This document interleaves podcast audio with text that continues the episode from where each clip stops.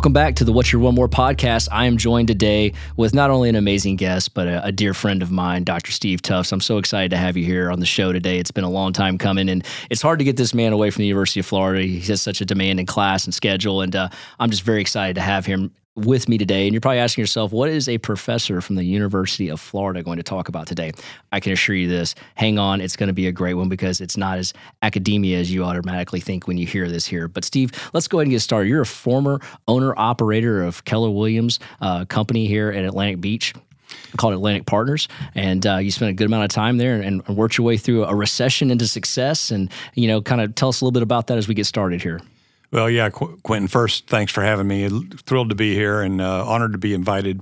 So, yeah, you know, I had an interesting career. I've spent 20 years, 22 years or something like that in corporate America. You know, and reached the corner office of corporate America and decided uh, sometime around 1998 or thereabouts that uh, I was making a lot of money for other people and that I should probably try to apply my skills and all of my energy toward making money for myself, for my own family, and my own partners. So I went out on my own and owned several companies. And along the way, I ended up uh, kind of entering into the back door of the residential real estate business in Atlanta, actually. And um, in the third year of having that team, we were the number one team for Keller Williams in the whole state of Georgia, number 27 in the nation.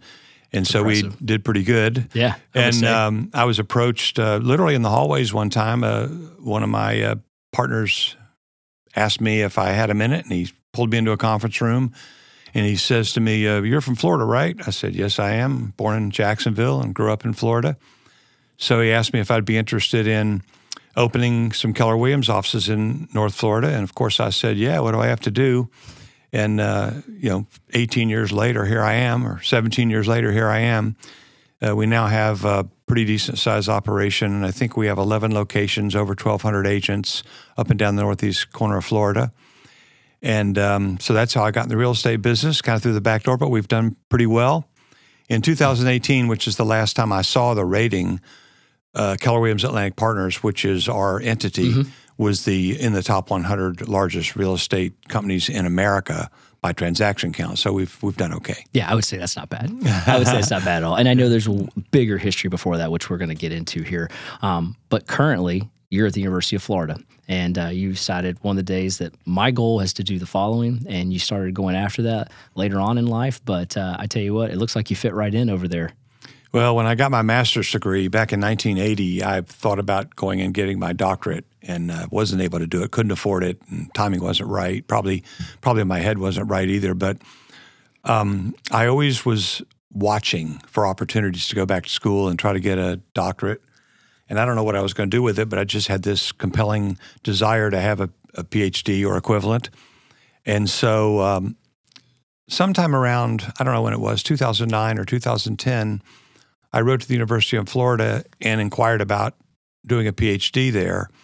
And um, it just didn't happen, of course. It mm-hmm. wasn't the right timing for me. But several years later, 2014, I got an email from the University of Florida that said, Hey, we found your name in a file and we see that you've inquired about doing a PhD.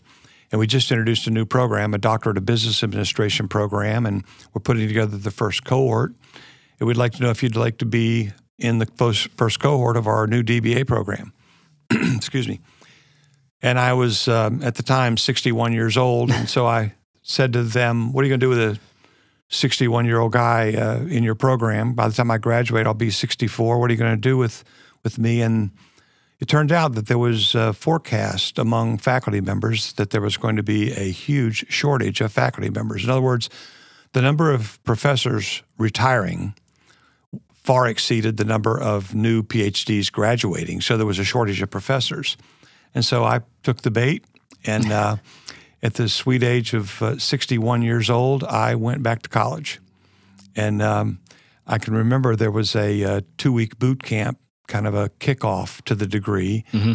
And it was the first class I had to take was statistics. Now, I hadn't been in a statistics class since around 1979, so I was a little fearful. But as it turned out, uh, you know, three years later, I walked across the stage, got my uh, got my doctorate in business administration, and they hired me. Yeah. And I've been uh, been teaching in the marketing department, taught real estate, marketing, some financial classes, entrepreneurship. So I've been doing. I'm in my sixth year of teaching. Fantastic. They're yeah. very, very lucky to have you because some of the stuff you share, um, I can attest to. I've been to some of those classes as a guest, um, and I can tell you that some of those students are extremely lucky to hear um, the values that you share with them. And, and that's kind of what we're going to get into today because what I have found in our relationship is there's a lot of stuff you share that a lot of people just don't get. And every time I've had a new team member personally inside of my organization listen to the conversation we're about to have, they're blown away. And they tell me, you know, I've worked at Fortune 500 companies, I've been a part of major organizations. No one thinks, does, and acts and shares that kind of information with people that are not executives the mindset. The mindset and the goal planning and the planning to the now, that stuff doesn't get shared with people enough. Because when we think about goals, we think about uh, almost like New Year's resolutions. You know, I hear you talk about that all the time is that people set goals like New Year's resolutions. I want to do this. I'd like to have that. But uh, they, there's no action plan to get there. And so um, I really wanted to kind of delve into that a little bit and have you talk about that mindset and and what it takes from a mindset to from an achiever from a victim mentality? What is what's well, let's break that down. What's the difference between a victim mentality and someone that's a, an achiever, someone that's a uh, that's a doer? Well, uh, before I answer that, let me just give credit where credit's due. You know, most of the things that I talk about are not original thoughts of my own. I've learned them along the way from various mentors I've had, and I'm always sitting in a classroom somewhere, or re- reading a book, or listening to something, and so I've just been able to coalesce a lot of the ideas that I've learned over the years into a process that works for me. Isn't that what a lot of really high end speakers do, though? Well, you've probably seen, yes, they do. okay. You've probably seen uh, in some of my presentations, I will put up there uh, the phrase that success leaves clues. Mm-hmm. And that means you don't have to do everything on your own. You can just go look at how other successful people have Love done that. things and just figure out what they did and see if it works for you. So, um, you know, I have people that I'm very, very fond of their teaching, guys like John Maxwell, guys like Patrick Lencioni, of course, Gary Keller, Great. other people who are wonderful teachers. And so I tend to follow their stuff and, and see what works for me. But back to your point about victim and achiever, I, will tell you um, a couple things. From a definitional standpoint, in my mind, a victim is something that lets things happen to them or expects things to happen for them on their behalf. And they're always a victim of circumstances mm-hmm. because mm-hmm. they're not controlling their own destiny. Achievers take action, achievers take accountability and ownership. And when I mean accountability and ownership, I don't mean that they're reporting into somebody and, you know, like having a coach or whatever. I mean, they, they own the outcome themselves. So that's the real issue. And what I've found is, uh, particularly as it relates to entrepreneurs, there's a very short distance between a dreamer and a doer, a dreamer and an achiever.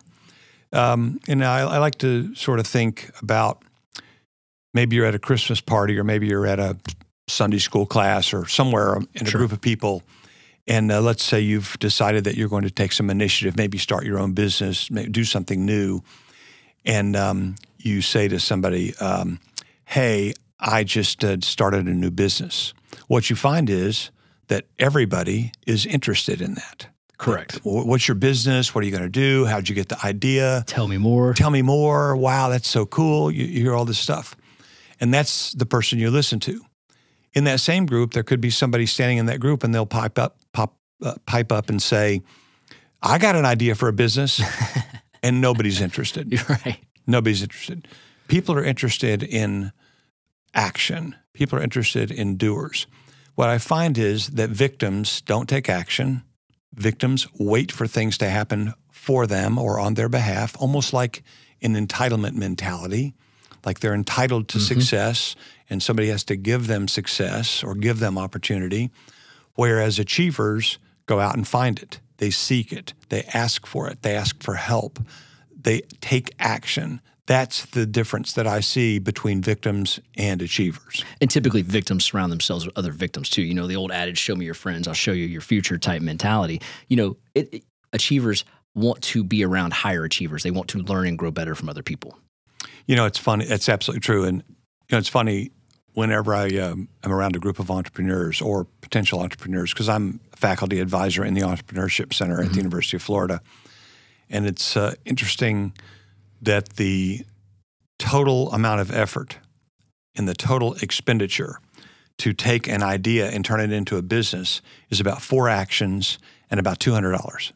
Wow. And that's the difference between somebody who's just dreaming about something happening in the future versus a person that takes action and actually makes it happen. Yeah. It's about four four little actions, takes about an hour or two and uh, it takes about 200 bucks. Isn't it always the smallest things though that just get you to the next level? And that's mm-hmm. that's it's amazing to me, and that kind of sums that up. Absolutely. So those achievers, they're setting goals, and I love the story you tell about the uh, the the the study that was done about the people that think about goals. You know, like New Year's resolutions. I just said I want to do this, and I want to I want to lose weight. I want to get this car. I want to buy this house.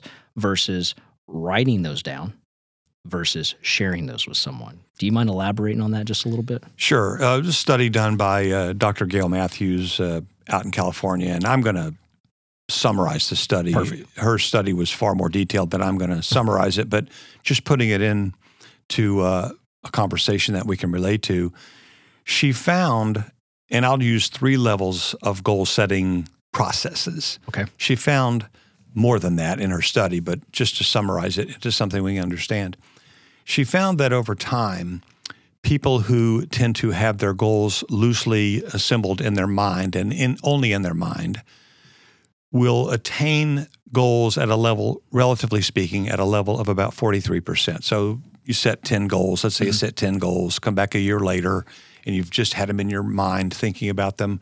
The study showed that there'll be somewhere around 40, 45% goal attainment. And and whereas if someone actually wrote those goals down and had them on paper somewhere, maybe in a maybe just in a pad on your iPad or or maybe in a journal somewhere or maybe even just in a on a piece of paper in your top desk drawer, that those people would attain goals at a level closer to 60%, 65%. So, 17% increase just by writing yeah, it down. Yeah, nice big increase just by writing it down. And then the real achievers are the ones that share it with an accountability partner. And they share it uh, in a method where you're going to have a conversation about it on a regular basis.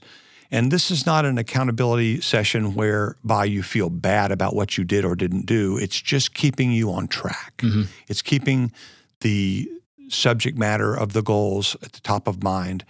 And those people achieve at a level of closer to 75%. So, what happens as I talk to younger people about this, they're afraid to share their goals. And the reason they're primarily afraid to share them is they don't want to be judged. Interesting. They don't want to be judged. They'll say, Well, I don't want people to know what I'm working on, or I don't want people to think that I didn't attain my goals, or I don't want people to make fun of me for wanting to do certain things that I'm trying to do. And so they're afraid to be judged. And so therefore, they won't ask for accountability relationships. So, what I always add to that in my teaching is this it depends on who you ask. Correct. Okay. You can't give your goals to someone who might be in competition with you or someone who might not have your best interest at heart and expect them to encourage you to attain them. Yeah, I wouldn't go ask a competitor to help me achieve my goals. Or maybe you wouldn't ask your big brother, or maybe right. you wouldn't ask your dad, or maybe you wouldn't ask your spouse. Uh, not that they wouldn't all have your best interests in mind, but sometimes they might be judgmental about what you're trying to achieve. Right. And so the best advice in this category is to pick someone who will encourage you and help you. Uh, I've had several times where I've handed my goal sheets to people, even at, at my age and with what I'm trying to accomplish, and they read it and they they go, "Oh, hey, right down here, goal number goal number four. I, know a guy I can introduce you to that could ah, help you ah, there. There it is. So not only am I getting encouraged, I'm getting assistance. You're getting people to buy into your goals. Correct. And you're getting people to help you because you're sharing it with them. They're like, I can be of assistance. Correct. I can help. Correct. So, what I find in general, particularly in younger people who are new to the goal setting process, is this fear of judgment Mm-hmm. causes them to not want to share their goals, and therefore they don't achieve them. Simple as that. There you go. Simple as that. So, you know, when you talk about that goal setting, there's, um, I, I've always found this part fascinating. You know, when people set goals, statistics show it's always around New Year's because we're starting a new year, we're fresh, we're wiping the slate clean, we're creating some sort of New Year's resolution. You know, that is the, the media pumps that into people. They've been taught that it's easy, and so people set goals and go, you know, this year I'm going to do this. I'm going to be a homeowner. I'm going to invest in my 401k. But it's a notion without actions. And you do a wonderful job of creating, okay, let's take that, let's dive a little deeper, and let's put some action steps into place there. And I love how you talk about this process of, you know, one primary goal on the year, one primary goal with three strategies to help obtain that goal. And inside of each strategy, we're going to put five action steps because it's easier to keep count of those action steps and go, all right, got this one, got that one. And, and you're, you're achieving along the way, not just this one ambiguous goal that you want to get to. You want to, can you break that down for us a little bit? Yeah, let's uh, back up a little bit. So, w- what typically happens, there, there are two things I'd like to back up to. The first one is that most people will set goals according to the outcomes or the results they want to achieve. Okay. Okay, like for example, maybe they want to improve their health, so they say, I want to lose 20 pounds. Okay. Or someone wants to improve their financial position, so they say, I want to make a $40,000 bonus this year. Okay. Let's just say that that's a goal that they might set for themselves. What they don't do is they don't back that up to the activities that lead to the outcomes. And so, what I encourage people to do is to set goals in terms of outcomes, like mm-hmm. losing weight or financial achievement or whatever. And then I ask them to back that up into the activities that would drive it. What would you have to do on a daily basis, hourly basis, weekly basis to make that happen? And what most people will do is they'll set a goal like New Year's resolution I want to lose 20 pounds. But they don't follow that with the daily habits that it would take for them to achieve the weight loss or the daily habits that would help them achieve the financial gain they're looking for. So, this process that you're describing talks about both ends of that spectrum. So, number one is what's the goal? Mhm. Number two, the second level is what are the strategies that I'm going to use to attain that goal? And number three, within each of those strategies, what are the actionable items that I can take and measure that are going to get me there? Because it's not what happens is people retain the goal, like New Year's resolutions, they retain the goal. They still want to lose the weight. What they lose is the activities that they were supposed to be doing on a daily basis that would get them to the goal. So they run out of gas, they run out of energy, they quit about February 15th, Yeah. they're done. The backsliding starts mid February, always. Right. And, and you know, and that's the great point. They run out of energy because they just they don't have the steps to get there, and steps and, and mastery. It's it's all part of it, and and people forget about that. You know, the notion of I just want to, as if it's going to happen because you said it, is is a flawed notion at best. But people live by that. Yeah, they do. And the other thing that people miss is they miss the conversion. I like to teach and talk about conversion rates. Okay. They miss the conversion between the activities and the outcomes. So let me just give you an example. Okay. I'll give you a silly example. If you knew that losing a pound of weight meant that you had to have a net burn of 3,500 calories, let's just say that you knew that, that in order to lose a pound of weight, you had to net burn 3,500 calories. So now, to lose a pound, I have to reduce my caloric intake by 3,500, Okay. or I have to increase my burn through exercise or whatever by 3,500 calories. Right. And so now I can convert back to what are the activities I have to do on a daily basis? How far do I have to walk? How many calories do I have to eliminate from my diet?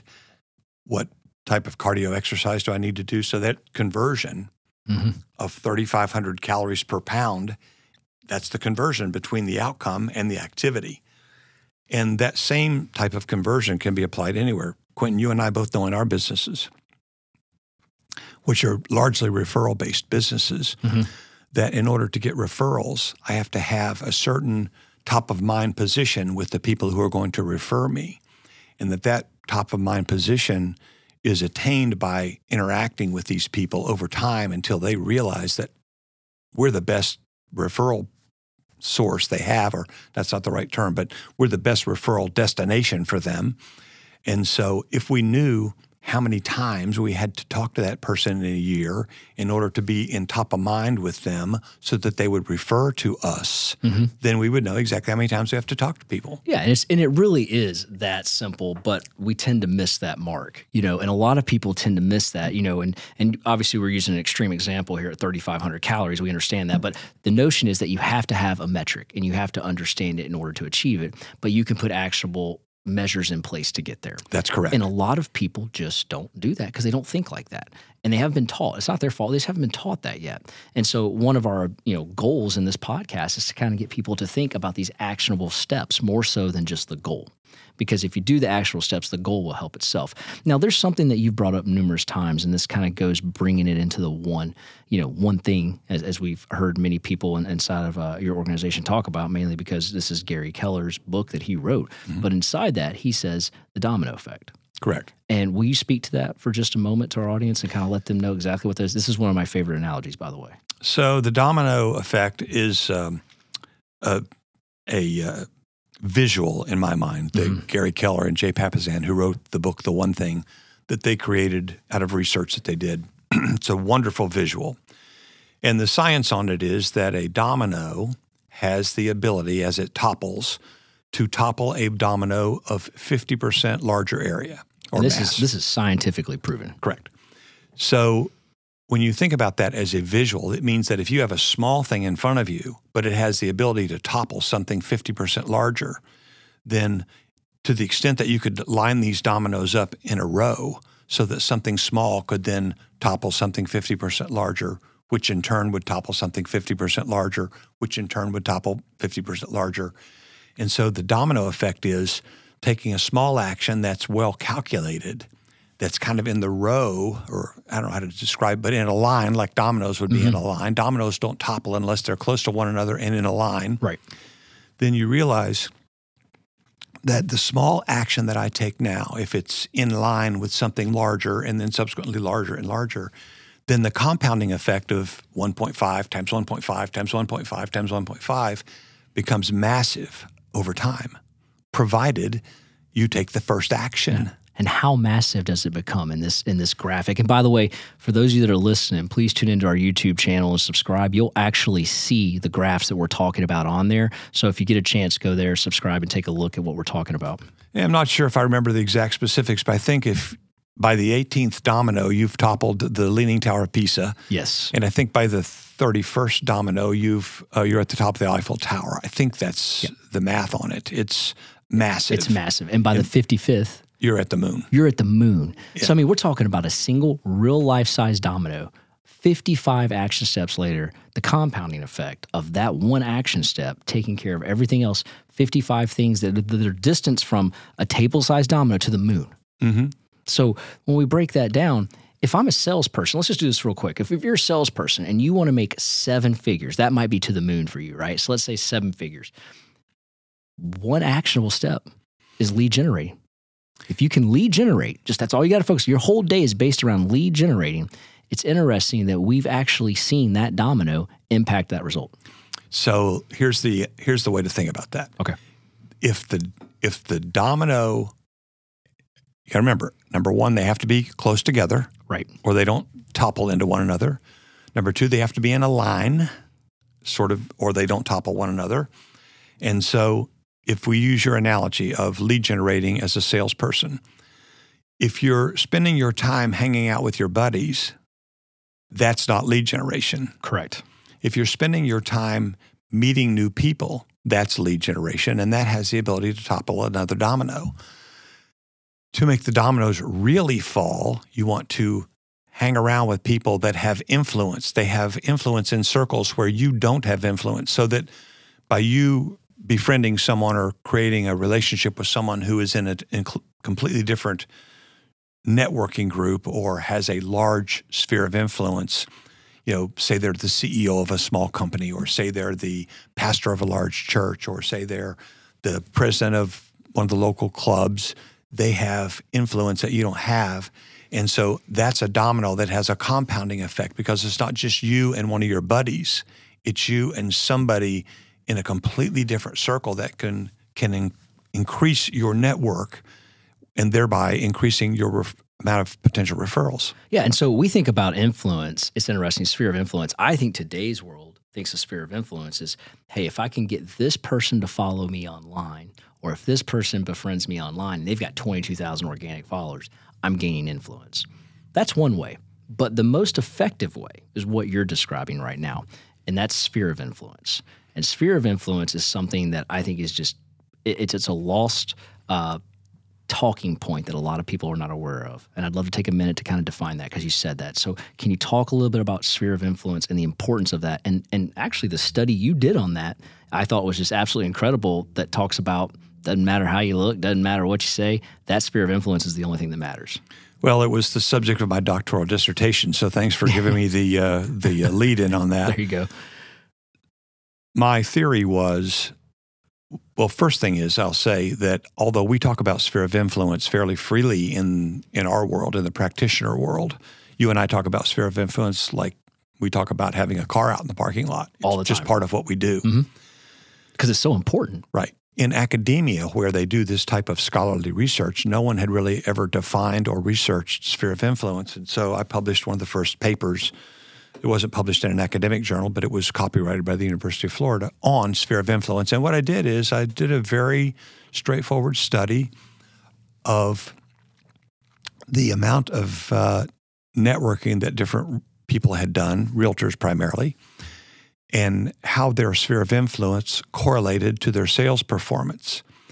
And the part you're making, the point you're making is that I also added to the study a con- the concept of does personality matter? So would someone who's more outgoing or more hardworking or more yeah. organized or you know whatever their personality characteristics or work habits might be, did that have any influence on sales performance? As it turned out in my study, uh, it turned out that regardless of personality, uh, if someone has a sphere of influence, their sales performance will be higher. The correlations were really strong between someone's sphere of influence and their sales performance. So it's a correlation between how many people you know and that you're interacting with and the result you're looking for, the number of transactions that you might complete.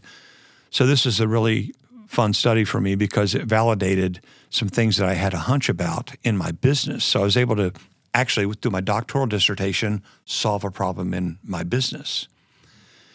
And that problem is this we were constantly trying to figure out why do some realtors succeed and some realtors fail? And you could make the same connection on mortgage bankers or insurance agents or 100%. any, any sales. Any sales any job. sales any sales job.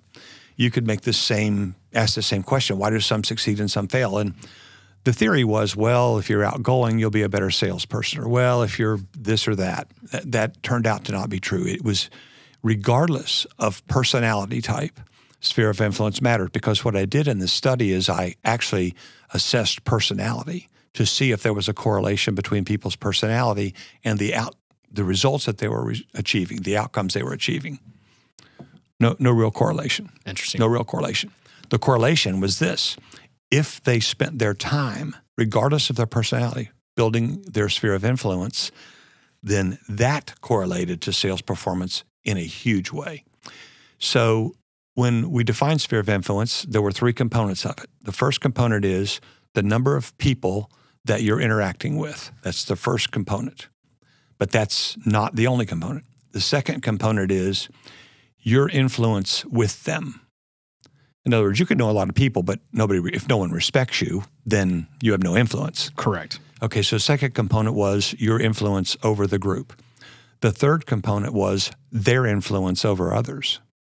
So probably the most important, right? Because that's the domino effect. Correct. That's now that's the compounding. If you have influence over them and they have influence over others, then you find this compounding effect taking place, and you're growing your business. And so we changed the way we interviewed real estate agents to join our company to see how their sphere of influence was constructed or how they had it. You know, in Florida, you have a lot of people coming to Florida to live or retire and they get a real estate license. They want to be in real estate, but they don't know anybody and they fail. others come to Florida and join all the clubs and meet people and make friends. And next thing you know, they know a couple hundred people. And the next thing you know, they're selling a lot of real estate. You probably have the same exact situation in the mortgage banking industry. 100%. Because you have people that can influence others mm-hmm. and they're not afraid to go make the acquaintances, shake hands, have coffee, get to know people, demonstrate their competence. Next thing you know, they're selling a lot of a lot of business. Yeah. And those are the people that usually stay in the business, not the people that come and go. Yeah, this is just an example of the compounding effect. Correct. And uh, how to use your, your own personal influence to influence others, and then they in turn pay it forward. And the next thing you know, you have a massive referral network. And you know, I, I firmly believe this can be applied to social media as well. And I think there's something to be said about that. That inside of social media, you can actually do some of those same things um, from a digital age that that are just as equally as impactful. So, you know, I don't want this to be lost on, oh, well, they're just talking, you know, face to face. No, this can be done digitally as well. And those same concepts apply to what you just said right there. And I think that that's, um, that's something I wanted to make sure that the listeners get a chance to, to take in. But in order to do this, you have to master some fundamentals. You have to be able to master the fundamentals. So, do you want to speak to what the fundamentals are? I think what happens is that people particularly when you're in hard times, like we're in a time now in our industry where people are struggling. Yeah. Already, and we're just getting started. I mean, the economy's struggling, right? right? We're just getting started. The fund, the fundamentals that I'm talking about are things upon which you build a strong business or a strong life. Okay. Uh, fundamentals in business, for example, are, for example, are you good at building relationships? And typically, building relationships is about just getting to know people and having a connection with them. And one of the fundamental skills in that is your ability to ask questions, just as an example. I'm always amazed at how many salespeople, for example, are pathetic at asking questions. They jump in and they want to start talking and telling everybody what they know and demonstrating their products and, you know, blah, blah, blah, blah, blah, blah. And they haven't actually connected with the person yet. Connection takes questioning. So, one of the fundamental skills, for example, is questioning. How many times have you ever, have you ever known someone, Quentin, who just couldn't ask a good question? Way too many times. Think about it when you're interviewing someone and they ask you a really insightful question and it just wows you Stands that up. someone had this insightful question. They had this curiosity about something that was in your world and how it connected you with that person. Mm-hmm. Uh, questioning, as an example, is fundamental to me. A second set of fundamentals to me are is the communication style, just your response rates to people, how you respond, and so on. These are fundamental things. Are you good at responding? Are you timely with your response, and so on? Um, an overused word in our industries is the word professionalism. It's funny, everybody talks about professionalism, very few people define it. What does it mean to be a professional? Does that mean I wear a suit to work every day? No, that's not what it means. Right. But things like being punctual, things like returning phone calls, things like um, making first appearances, things like being prepared when you show up, having a plan when you show up. All of these things are fundamentals that can really make or break the start of the dominoes falling. Absolutely. If you show up and you're unprepared and you're late and you're you don't have a plan for the meeting you're going to have with someone, what you find out is that do- that first domino is not even falling. You're done. You're done. You're done. That first impression you're, is over with. Fundamentals are are in, insanely important, and I think people spend a lot of time looking for some sort of a silver bullet that will make their business magically grow and they don't realize that it's about how you interact with people, how many phone calls you make a day, what do you say when you're on the phone mm call, how many hands you shake, how many introductions you make, how many presentations you make, how many times you share valuable information with someone so that they see that you add value. Just fundamental things. Just fundamental add. things. Now, is it fair to say that the amount of pressure, and I'm going to kind of let's relate this a little bit to like someone like Nick Saban, right? That's not fair to me, it's not fair that that he was put into a system. He's an amazing coach, right? And even though I'm not a fan of that school, amazing coach, but he put in there, and I call it the Nick Saban effect. Instant success, a lot of it, by the way. And every team is now searching for someone like him to achieve that instant success because they saw it happen to one. Therefore, they, it's bound to happen. Or else we see that on social media. Someone explode. Well, that can happen to me. I'm going to go do the same thing. Um, you know, a new business takes off. Well, that happened to them. I can do the same thing. But there's fundamentals that Nick Saban puts into place.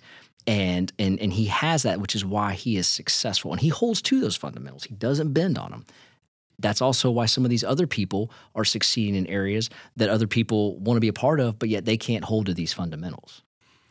Well, he can't duplicate the entire process that he uses. Sure. Look at how many schools have hired a Nick Saban uh, understudy, Yep. yeah, one of his coaching tree members, and have not won with that person. I mean, That's there's, correct. there's lots of them out there. Uh, there are some that are better than others, but Right. you can't automatically just hire one of Nick Saban's understudies and have a winning football team because it takes forever to create all that he's created. Yo, thank you so much for choosing us today. We're definitely not done with our podcast, but we are going to take a really short sponsor break and then we'll get right back to the show. I've been in the lending business for 20 years. I've seen many different lenders. During those 20 years, I recognized there's a difference between being an originator and an advisor. And the team at Bank of England is full of advisors. They take their time to understand your needs, they take the time to structure a mortgage for you and your family. And I cannot recommend them enough. If you're in the market to purchase a home, maybe it's a second home, maybe it's an investment property, or you're looking to refinance your current property that you live in, take a minute to work with the advisors at Bank of England Mortgage. They're a nationwide lender, and you can find your local branch at E boemortgage.com. www.boemortgage.com. Because it's more than loans, it's people. Thanks so much for letting us give a shout out to our sponsor. All right, now back to the podcast. two stories. John Maxwell, who's one of the one of my favorite authors and uh, you know one of the current leadership gurus. John Maxwell told a story one time. I was in a seminar he was leading, and he had told a seminar one time that a young person walked up to him after he had spoken at the seminar and said, "Mr. Maxwell, I want to do what you do. I want to be just like you." He said, "So how do how do I do it?"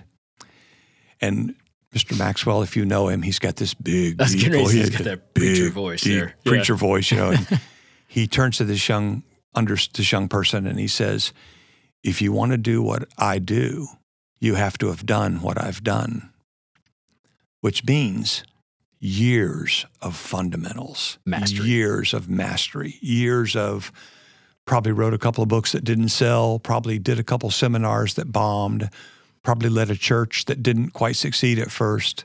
And he'll even tell you his stories. John Maxwell will tell you his stories about not having the fundamentals in place. So that's one thing. Second story, there's a story that goes around about John Wooden, the former basketball Mhm. coach at UCLA. And they were talking about uh, the things that he does as fundamentals.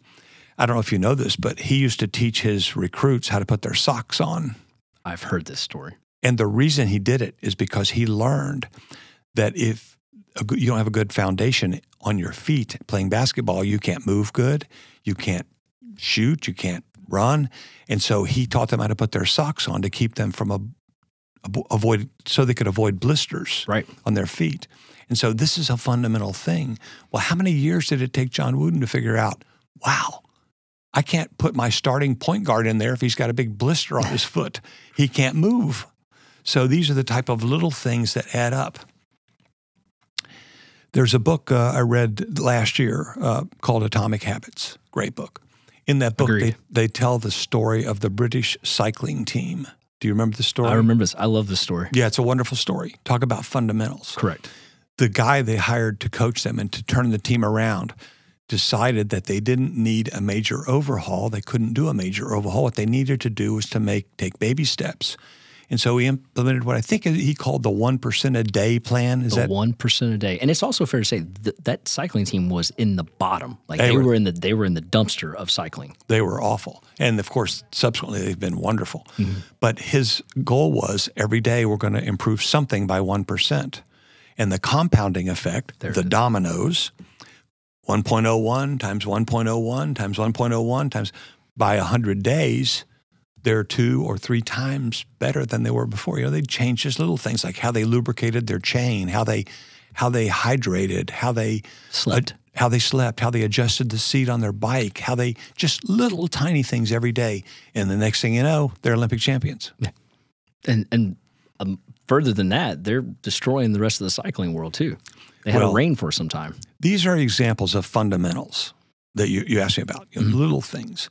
You could uh, take this into the professional world and just say, how many people do you know that are habitually late? Just that one thing, they're habitually late, and therefore they're an underperformer. Well, you realize that being habitually late pretty much stops the first domino from toppling. you know, many times it does. Sure. Okay, because I don't want to be associated with somebody who's habitually late. And I used to have a friend that said um, the building didn't move. when people would say they were late, "Eh, the building didn't move. So uh, I always thought that was funny, and uh, to this date, I still repeat it to people. Um, but I'll tell you this: uh, one of the things that I like about mastering the fundamentals, one of the objections we get right out the gate, and I know you've heard it before, is Steve. This sounds great. But do you know how much time I don't have in the day? Like I don't, I've got to do this. I've got to get that. I'm responsible for the following things. Talk to me about time management. And I see you smiling because I know where this is heading because I've only heard this 10 times over 10 years. And and I love it, by the way. I absolutely love it. So I, I want to make sure we get this on the show. Talk to me about time management and the challenges, the myths of time management. So there's only one myth in my in my mind, and you you're the reason I'm smirking is because I hear this so constantly. In fact, I just finished final exams at the University of Florida, and you'd be surprised how many emails I get from students after their final exams mm-hmm. looking for a way to recover from having performed badly on a final exam. They're always looking for something, and eventually they will tell me, "Well, I was very busy this semester with my other classes and with my activities and with my officership of my clubs and with my family. I had all these things and and so I couldn't spend enough time on your class, Dr. Tufts. And so would you please cut me a break? And I always say no. but that's I just so I just finished that. And that's from a student level, but we see it even we see in it. We- adulthood. We, do. I we mean, see it in from, adulthood. from children to students to collegiate to adulthood. You see it. you see it. So uh, I just what ran out I of time. I always challenge anyone who tells me they don't have time. I always challenge them with the following question, and I don't know if you'll like the analogy or not, but you've seen me do it many I, times. I think it's a fantastic analogy. It's a tough one because it hits home. it's a tough one.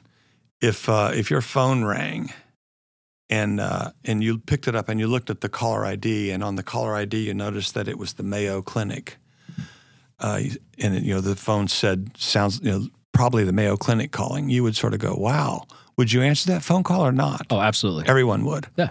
And if that phone call, if that phone call said, "Hi, this is uh, Susie. I'm the head nurse in the emergency room at Mayo Clinic, and your you know, fill in the blank. Your Sure. son, daughter, husband, brother, Spouse, has sister, just anybody, been family brought in by an ambulance uh, to the Mayo Clinic.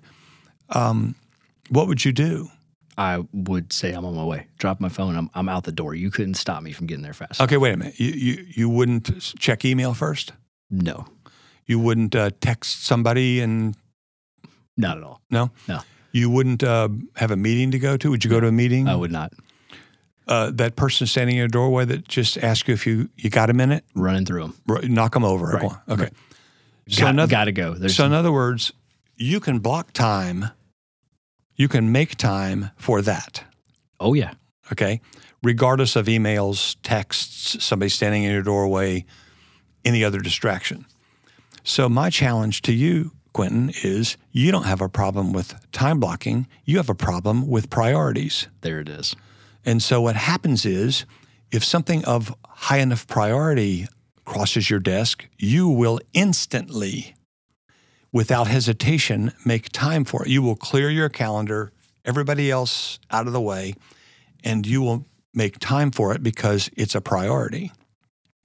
So therefore, you do have the ability to manage your time.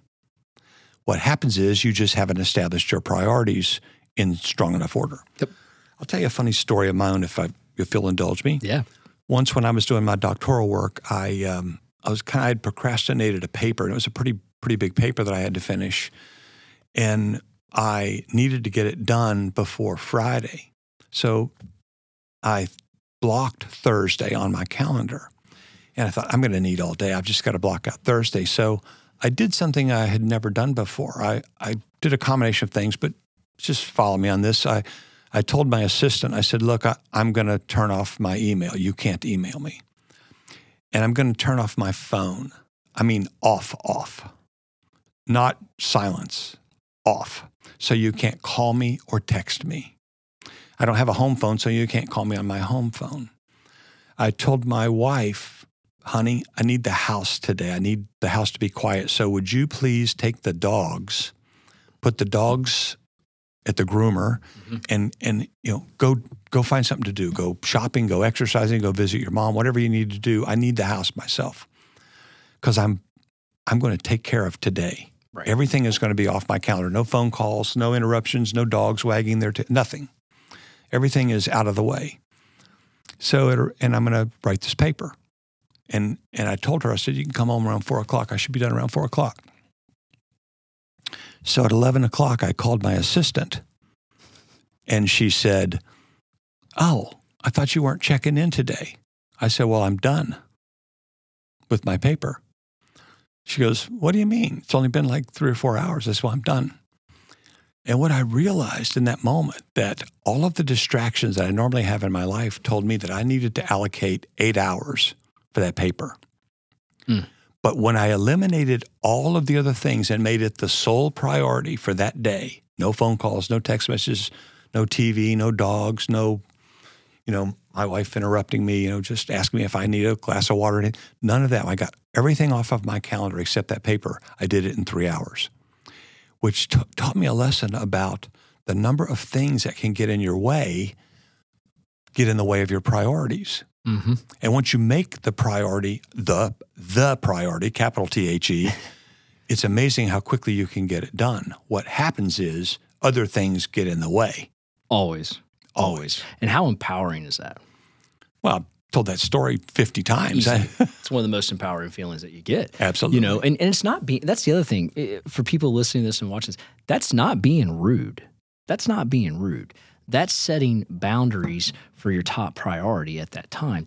And the only thing that's being rude is when you don't accomplish the top priority because you're letting other people down in the process that you committed to, which goes to the next thing I'm going to ask you.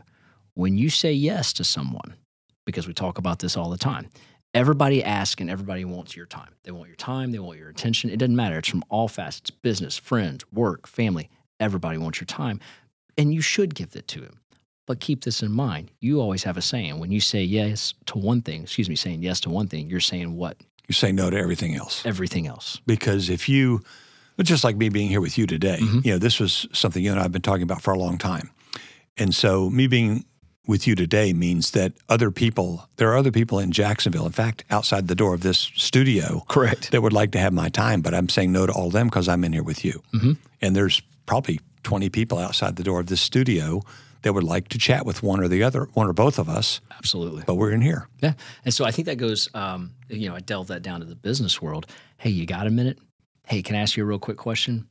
Those yeses, when you, hey, can you help me with this? Yes. When you do that, when you commit, you're saying no to the, the priority that's on your plate right now. You're mm-hmm. also saying no to other potential business endeavors, opportunities, because you're saying yes to that moment. By no means am I saying turn those down, but be very selective in your your day when you say yes to all of that stuff. And don't be scared to delegate. A lot of people you know are so in control or control freaks they don't delegate that off like they should. And you know and i always say like if you've hired someone to do a position and you don't delegate to them to do that then why'd you hire them correct. So that's one of those things that i think gets missed in the goal setting process and the and the fundamentals as well. So what about this? You were talking earlier about john maxwell and patrick lencioni Talk to me about who you listen to and why does that matter? I think the uh, who you listen to is important for several reasons. Okay. The first thing I'll tell you is that I believe that some people don't listen to enough other I people.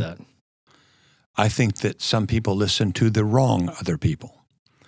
Yes. Okay, so let's just talk about wrong. Let's assume mm-hmm. that we'll go past the enough because you need to learn from other people. Success leaves clues. You need to go learn from other people. But let's just talk about talking to the wrong people. I think there okay. are two levels of talking to the wrong people. the first thing I see in young professionals is they tend to partner up with someone about their same age and their same experience level. You've seen mm-hmm. this, I'm sure. all the time. Yeah. And so what happens is if you if you kind of team up or pal around with somebody who's of your same experience level and same place in professional development, it will give you a feeling of comfort. Mhm. It will give you a feel of comfort in failure as well as in success. So that comfort can go both ways. If you're struggling with something, you turn to your friend and they're struggling with it too. So now you think it's okay to struggle because, quote, everybody struggles with this, end quote. No, they don't. That's right. There are people that got through this. So that's the wrong level of of um, listening. Mhm. Another wrong level of listening is listening to someone that is too far ahead of you. So I'm amazed at how many young people, let's say 22 years old, just got their degree, and they approach me and they say, "Tell me your story. I want to. I want to do what you do." Kind of like that young man going to John Maxwell. Sure, sure. And they can't do what I do. They No. don't have my experience. They don't have my um, judgment. They don't have my intuition. They may not have the capital to do what I'm doing. They may not have the expenses to do what I'm doing. They may not have the skills. And so talking to me is also not good for them. I always like to tell people talk to somebody who's a few layers above you, Mhm. not up in the not up in the ozone, and also not at your same level. Um, I like to tell this story about who you listen to. I once coached a high school golf team, and I remember one day one of the young ladies on on the team uh, was frustrated. I don't I don't remember what she was trying to do, learn how to chip a ball or do a bump and run shot or something. And I walked over to her and I said, "What are you What are you doing?" Now she's a 17 year old woman with limited athletic ability. Okay. And she was trying to do something that she saw Tiger Woods doing on TV the previous Sunday. She goes, Well, I saw Tiger doing this and I'm going to figure out how to do it. And I had to look at her and said, that, That's not the right role model for you. You're not Tiger. He hits 4,000 balls a week. He's in top physical condition. He's you know been doing this since he was three years old. So let me show you how to do this in a way that will work for you. And so I helped her and got her kind of straightened out. I've also seen um, in the real estate business, I've seen people listen to uh, some rock star realtor, you know, in another state that might be doing thousands of transactions and what have you. And this realtor will t- say, "Here's how I do what I do," and then some beginner will try to duplicate it, and they can't. They can't afford it. They don't. That's They can't I say, the afford it. They so they're listening to the at the wrong level. The the perfect person to listen to is someone who's a little bit ahead of you, who still can relate to where you are or aren't, who can give you things that are doable to you. Okay. So that's the first level of who you listen to is picking the right person to learn from. Mhm. Okay. The second level of who you listen to is this. I think that people have a lot of spare time in their day where they don't listen to anybody. And I, I'll give you an example. Yeah, how, how much time you spend in your car a day, Quinn? Um, probably close to 30 minutes to an hour. Okay. All right. So if you were if you were still producing, Mhm. how many hours a day would you spend in your car? Three. Three, Three hours a day in your Three car. hours a day. 200 days a year. That's, uh, if I'm doing my math right, that's uh, 600 600 hours. That's a lot of hours. It's a lot of hours. What? So when you look at the car in traffic next to you, what are they typically doing? Oh, they're usually listening to music, you know, bouncing around, do it, listening on their cell phone, texting, Texting. doing things that are that are they probably shouldn't be doing. Unproductive. Correct. What if in that 600 hours a year, you just spent half of it putting something healthy in your mind? A podcast, a book on tape, or mm-hmm. you know, Audio. digital audio audio book, putting something good in your head. At the end of the year, you would have had 300 hours of really good material in your head that would change your mindset, that might change your habits, that might change your focus, might change your relationship, could do anything. And so what I find is there's a lot of downtime in people's days, particularly people who are out on the road, moving around, traveling, and what have you, and they're they're doing nothing productive with that time. One of my uh, one of my uh, team is a, is a very avid podcast guy, Mhm. and you I know you happen to have one of your guys on your team, if not several, listening to podcasts constantly. It's amazing to me to have a conversation with that person at the mindset they have. Correct. The can-do attitude, the the way they're formulating solutions in their mind because they've spent hundreds of hours putting healthy material in their mind, not listening to the radio, not texting, not listening to some talk show on the radio, whatever. And the point is two levels of listening. The first level is what you do with your spare time and do you put healthy stuff in your mind or junk? Mm-hmm. The second level is picking the right person as a mentor or as a role model and having that person be appropriately ahead of you so that they can bring you up, but not so far ahead of you that they're, it's impossible to achieve what they're achieving. Oh, I love that. And, uh, you know, not only am I in my car at that time for three hours, but I'm also at a desk that doesn't require me not to listen to something. Because if you can listen to the radio in the background, you could absolutely listen to a book in the background. You could listen to some sort of engagement in the background that's also going to work through that. You know, I see people with earbuds in all the time walking around. You know, there's opportunities to supplement good stuff. You know, I always felt like when I left college, the last thing I want to do is read a book. I'm done. I, I read all that. And there was a gap in my life where I didn't do that. And I missed out. There was a lot of good food I could have put into my soul and into my mind. I didn't do that. And the minute seven years later, I picked up books again and started reading, studying, learning. My perspective changed, my success changed, my relationships changed. That's not ironic. No, it's, not causal. ironic. It's, causal. It's absolutely because then there's people that sit at home with no disrespect, binge watch. I got people that come to me and go, "Hey, have you watched this series? Have you have you have you done this? Have you seen this?" And I'm like, I, I don't have time right? I don't have time to watch TV because I'm either coaching, I'm running around with my kids, my wife and I are engaged in something. You know, I would rather have a meaningful conversation than watch a series or binge watch something because if I can't talk about something right now, it, it, then you know, then that might warrant a time to do that. But if I'm reading and I'm studying and I hear something that is wow, wow, I got to share that with my spouse hey, did you have you thought about this? Did you hear this? Get her take on that. Now I'm engaging them in this as well. Mm-hmm. You know, and taking even some of the things that we've talked about today, which we've talked about for years. I take this home and I share it with my kids. Now, a lot of this is way over their heads. You know, they're not of age to fully grasp this yet. But for the first time as a parent, I watched my son set goals that he wanted to achieve on his football career, from the weight room to being on the field, and he put it in his he you know he's 14. He went and put in the notes of his of his phone because that's that's writing for him. But he wrote it down and he shared it with me. And then I watched him turn around and go back and review this in the season. He's like, "Wow, I did that. I did that. Okay, I almost got here, but I didn't. But I got real close." And watching him do that, I go, "Well, why do you think all that happened?" I promise you. He goes, "Dad, I wrote it down." And I'm like, you know, that's that that's a cool parenting moment for our listeners to work within too. Is that you can go home and share this with your kids because they're not going to learn this anywhere else. Um, one of my uh, one of my kids had a similar experience where she, for the first time, she wrote her goals down, mm-hmm. and what she achieved in five months far exceeded what she had achieved in the prior five years, probably. And she came wow. back to me after the first five or six months and said, "Okay, Dad, what's next?" And I said, okay, get another sheet of paper. Let's write down the next set of goals. That's right. And, you know, she totally changed her life in a period of about three years, three or four years. But it Isn't started with her writing them down. Yeah. She told me later in life that she saved the first set of goals that she ever wrote down. She still has them.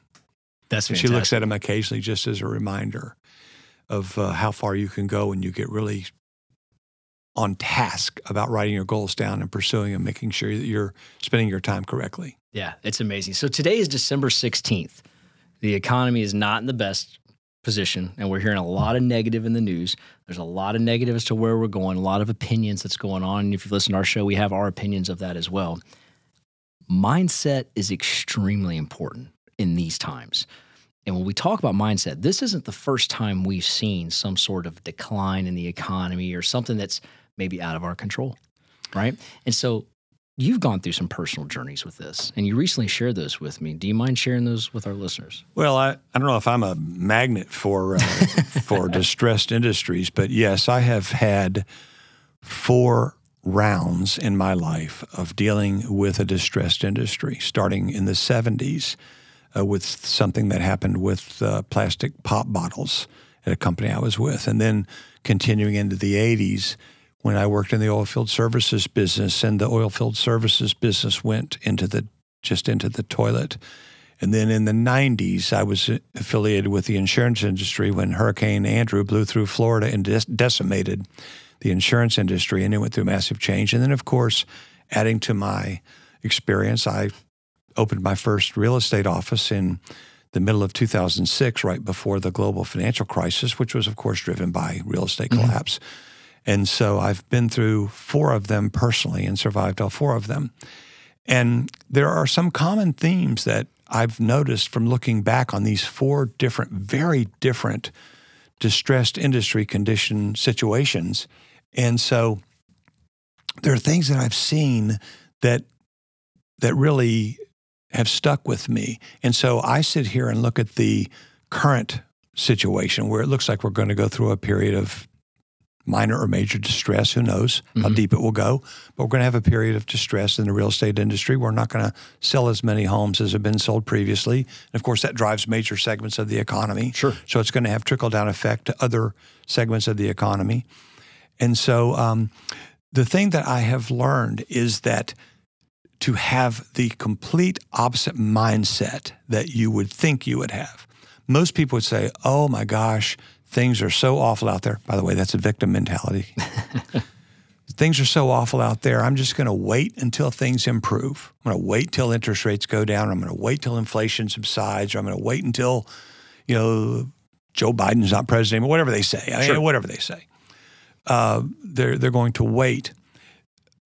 I actually have the exact opposite feeling about this, which has allowed me to survive and actually thrive in all four of these times in my life when there's been a distressed situation.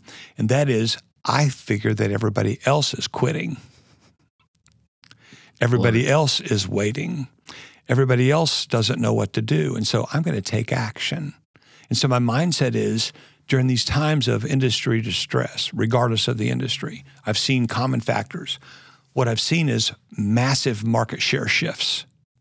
And so you'll see, for example, in the last real estate crisis we had in 06 through 2009, 10, 12, whatever you want to say it ended. But back in the last one, I remember how many people decided they weren't going to do short sales. Now, without going into detail about short sales, it was a different way of closing transactions. And so you either you either did it or you were out of business. Right. And I remember how many people would say, "I'm not going to participate in short sale real estate transactions." Guess what? They didn't they, sell. Any, they didn't do any business. Out of yep, out of the business. Other people said, "Wow, this is an opportunity for me to learn to do something that nobody knows how to do," and they gained massive market share because they learned how to do short sale transactions. They adapted. They adapted. They adapted.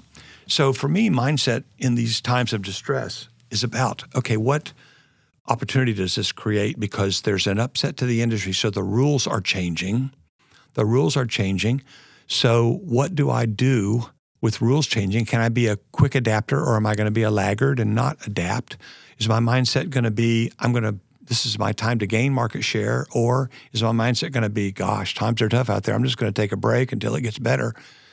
And what I see is the people that have the healthier mindset, even though it's tough. Not saying it's not tough, mm-hmm.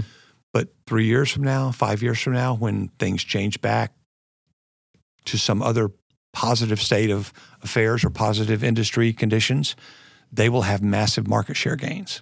So what I'm hearing is things will happen out of your control. You didn't cause these these economical, you know, strifes that happened during that time. However, due to adaptation and due to mindset, you can still be successful. Well, not can be. You got to do it if you want to be successful. There you go. Not just can be. You have to do it. So, right now, I look at market share mm-hmm. more than transaction count because because the transaction count is down. Right. Okay. Specifically talking to real estate. Talking so about, real, talking estate. about real estate here right now. Transactions are down across the United States. Volume is up, but you measure market share as a form of success. Correct. Okay. Because what's going to happen is people that haven't mastered the fundamentals, mm-hmm. going back to our earlier conversation, will not know what to do during this time of distress. And so they'll sit on the sidelines and lose market share. Mm-hmm. Whereas people that have mastered fundamentals and are doing the right things every day will gain market share. They won't see it in their transaction count today, but they'll see it in the improved transaction count later where they've gained market share. Yeah. So the measures have to change. The mindset has to change. And if it does, there'll be massive gains over the long term. And this goes to a little bit, we've heard this saying before, but this goes a little bit to the old Warren Buffett be greedy when people are fearful and be fearful when people are greedy. Oftentimes that gets associated with money and investing, but you can do it in your business just with the stuff you're talking about right now. You know, if you're being greedy in the transaction, saying, I'm going to adapt, I'll be greedy and learn how to do this. That's a form of greed. Like greed is in like learning, taking on as much as I can, absorbing, or sit back and be fearful. You know, you can apply it to your business and, and really, really use that same, um, you know, same mindset. So one of the things that you said earlier that I left off that I want to go back to is mastery and mastering. And how many hours does it take for you to be uh, considered of mastering something? I think the rule of thumb is 10,000 hours. Isn't that the number That's that what people say? That's what I've heard. I, I would just also say maybe it's in the number of reps you get There you go. because, you know, if I could spend a lot of hours staring at a computer screen and I'm not mastering anything, but if I if I get a lot of reps, repetitions, then then I can master it. People will say to me, for example, um, "Wow, how do you do that so easily?" I said, "I've done it two thousand times in the past five years. I pretty much know how to do it." right. you know, you, you did that without any notes. How'd you do that? Well, I kind of, I've kind of done it. Yeah. You know, just think about singing your favorite song. If you've sung your favorite song a thousand times, you know the words. I mean, Charlie, our producer, you've sang a song. You, you're you're a musician. You've done it a thousand times. I mean, I- I've I've seen you before at work. No no no notes, no iPad, no nothing. Just rattles it right off. Right. Exactly. Even today, even this episode, you even though you have an iPad with you, you haven't turned it on one time. Well, you're talking to me about stuff I have, I've done a lot. You've mastered, right? Done it many times. Yeah. Exactly. Yeah. You. exactly. Thank you. Well, you know, I'll tell you this. I um I'm I'm excited about this next segue I want to lead into here. You're in the process of writing a book right now. And uh, I love the title, by the way. So, do you mind sharing that with our with our listeners? Yeah, you're getting. I'm a little getting a little bit ahead of myself. Where I am now, I've just outlined it, but I just actually I just finished writing my first book. I just published a textbook. Okay. and it just um, we're just using it for the first time this semester. So um, Well, we'll congratulations. see. How, thank you. That was a tough task, and I don't know if I'll write another textbook, but I have been toying with the idea of writing a book that you know. There's a lot of people out there that they're you know Mark Zuckerbergs and Bill Gates, and there, Mhm. those there's those guys out there. Those guys are one in a bazillion. You know, they don't And come what- along. And what do you mean by that? What I see in students today is that they, they think the way to wealth is just create an app or a piece of software, throw it out there, it sells a zillion copies, and they retire at the age of 28 a billionaire. Right. That's that pressure. They've seen it. That's that Nick Saban effect. It happens, but not often. That's correct. What happens more often is people become successful over a period of time by mastering certain skills and, and so on. So I have this idea that I'm going to uh, write a book titled Self Made. Love it. And I've identified in my life somewhere between 20 and 30 people, male and female, old and young, some are deceased, from whom I've learned lessons or observed success in them. And these are 20 or 30 people that started from humble beginnings. I'm not talking about they were, you know, homeless or on the street. Poverty-driven. Not, not Yep. that, not that. I'm just talking about regular people. Right. They got a high school degree. They went to junior college. Maybe they they started with humble beginnings. Uh, their parents weren't particularly successful, you know, wealthy. Their partic- their parents were good, solid people that had you know just what we'll call normal lives. And these people end up at the top of the heap in terms of wealth and free time and influence and contribution to society, and just they end up at the top in the top one or two percent. And so I've studied at least the ones that I know, and I've observed some common factors in them. And so what I'm going to do is uh, I'm going to try to put this down on paper, including my own experiences, because this somewhat resembles my life. You know, I started from humble beginnings, reasonably humble beginnings, and now I own several businesses and college professor.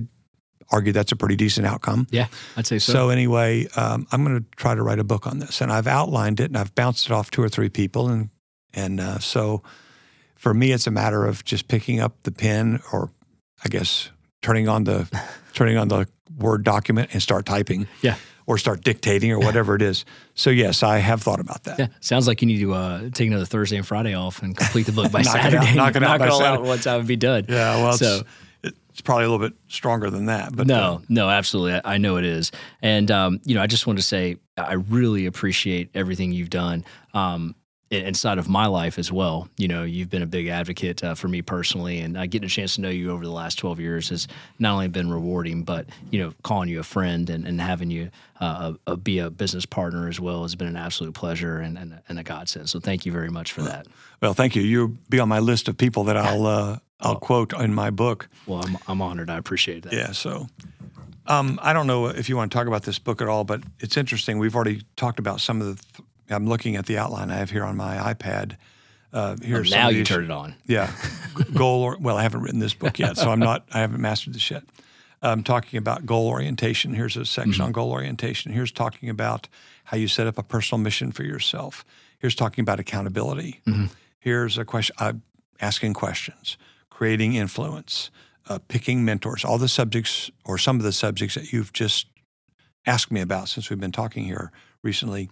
Uh, here's a section on how to network and how to create a sphere of influence um, on and on and on. So, plan to put some of these thoughts in writing, and uh, and is typical with the way I like to do things, just straight to the point, hard hitting, no fluff. Just here's what successful people do. Here's what they don't do, and the the bookshelves are crowded with this with this stuff. You know how to be successful, how to be a millionaire, all of these things. Mine is targeted toward the average guy who just wants average person, guy being non-gender, mm-hmm. but the average person who just wants to break out and they want to achieve at a higher level than they've been born into or been raised into. They just want to break out. And so it's about becoming a self made person. Self made man is the term you hear, but mm-hmm. self made person by just taking the right actions, by doing the right things. And so that's the idea that I have. I love it. You know, for the person that's buttoned up against the ceiling of success and can't quite have that ceiling breakthrough, this sounds like that might be the book for that person. Yeah, you find, uh, by the way, this ceiling of success is an interesting concept. Mhm. What I find is that when people are bumping up against a ceiling of achievement, typically they need one of a few things to break through. Okay, so here are what I think to be the few things they need to break through. Number one, they need to start doing something differently. Mhm. Okay, can't keep doing the same thing and break through new ceilings of achievement. They need to do something different. The old insanity definition. Exactly, exactly. Usually it's one of two things. They either have to learn something that they don't know or they have to change the people they're surrounded with, surrounded by, excuse me. So that's difficult because most people don't want to change their habits and they don't want to upgrade. Upgrade's not the right term. That's not the term I mean to say. They don't want to surround themselves with new people because they're comfortable in their current friends, they're comfortable in their current mm-hmm. relationships. But usually, meeting a new person can propel you to places you weren't. I, I sat in an audience where you told a young man that. I'll never forget this. I sat in the audience when you told a young man, he was explaining his challenges, his stuff, and you said you need to change your audience. You need to change the people you hang out with. You need to change. And I mean, this was a this was a 26 year old man you're telling this to. I'll never forget. Two days later, this person moved out of the house he was living in with the people that he identified as the problem based on what you told him. And then I watched what happened to that young man years afterwards, as far as career success and how much happier he became. But that was a giant leap of faith. That took a huge, huge amount of just you know uh, fortitude to do it, and he did it. But I watched you tell him, if you don't do that, that won't change. And darn if he didn't do it. I was shocked. I st- to this date still shocked he did it. But he did no, no, no quarrels. Jumped right out and did it. Parenting 101 watch who your children are hanging out with. Yeah, yeah. Yeah. So just Dylan, moved forward into the professional world, watch who your understudies are hanging out with. If they're hanging out with complainers and victims, they will become one. If they're hanging out with high achievers, they will likely become one. yeah. Show me your friends. I'll show you your future. Exactly. So, well, Steve, thank you so much for joining us today. It's been an honor having you here. I always enjoy hanging out. Uh, usually we're doing this over a beer, but it's too early in the morning to be doing that. But thanks again for stopping by to the podcast. Where can people learn more about Steve Tufts and, and maybe find you on uh, online? Well, I have a a website which I'm in the process of uh, redoing, but it's thetuftsgroup.com. Okay. Just very very straightforward. Thetuftsgroup.com. They can read my bio and got contact information there, and you know, kind of links to all the businesses and all the things I'm involved in. Where they can enroll as a uh, marketing student at the University of Florida, and I'll find them there. How about that? I love it. I love it. Yeah. Hey, for our audience, if you like what you're hearing on the show, rate this podcast, please. Leave some comments at the bottom of the podcast and check us out if you want to see the graphs and some of the images we've talked about on our YouTube channel. Subscribe and also leave comments there for us as well. Steve, thanks again for being on the show. It was great having you today. Yeah, and I hope you'll indulge me if I can just say "Go Gators" as we wrap this up. There you go. Yeah, Absolutely. Quentin, thanks for having me. It's been a pleasure. Thank Absolutely. you so much. Thank you, sir. Yeah. I got one more shot, I'm gonna make it. One more chance, I'm gonna take it. I meant it when I said it, now it's time for me to do it. I got one life to live, so I put all into it, yeah.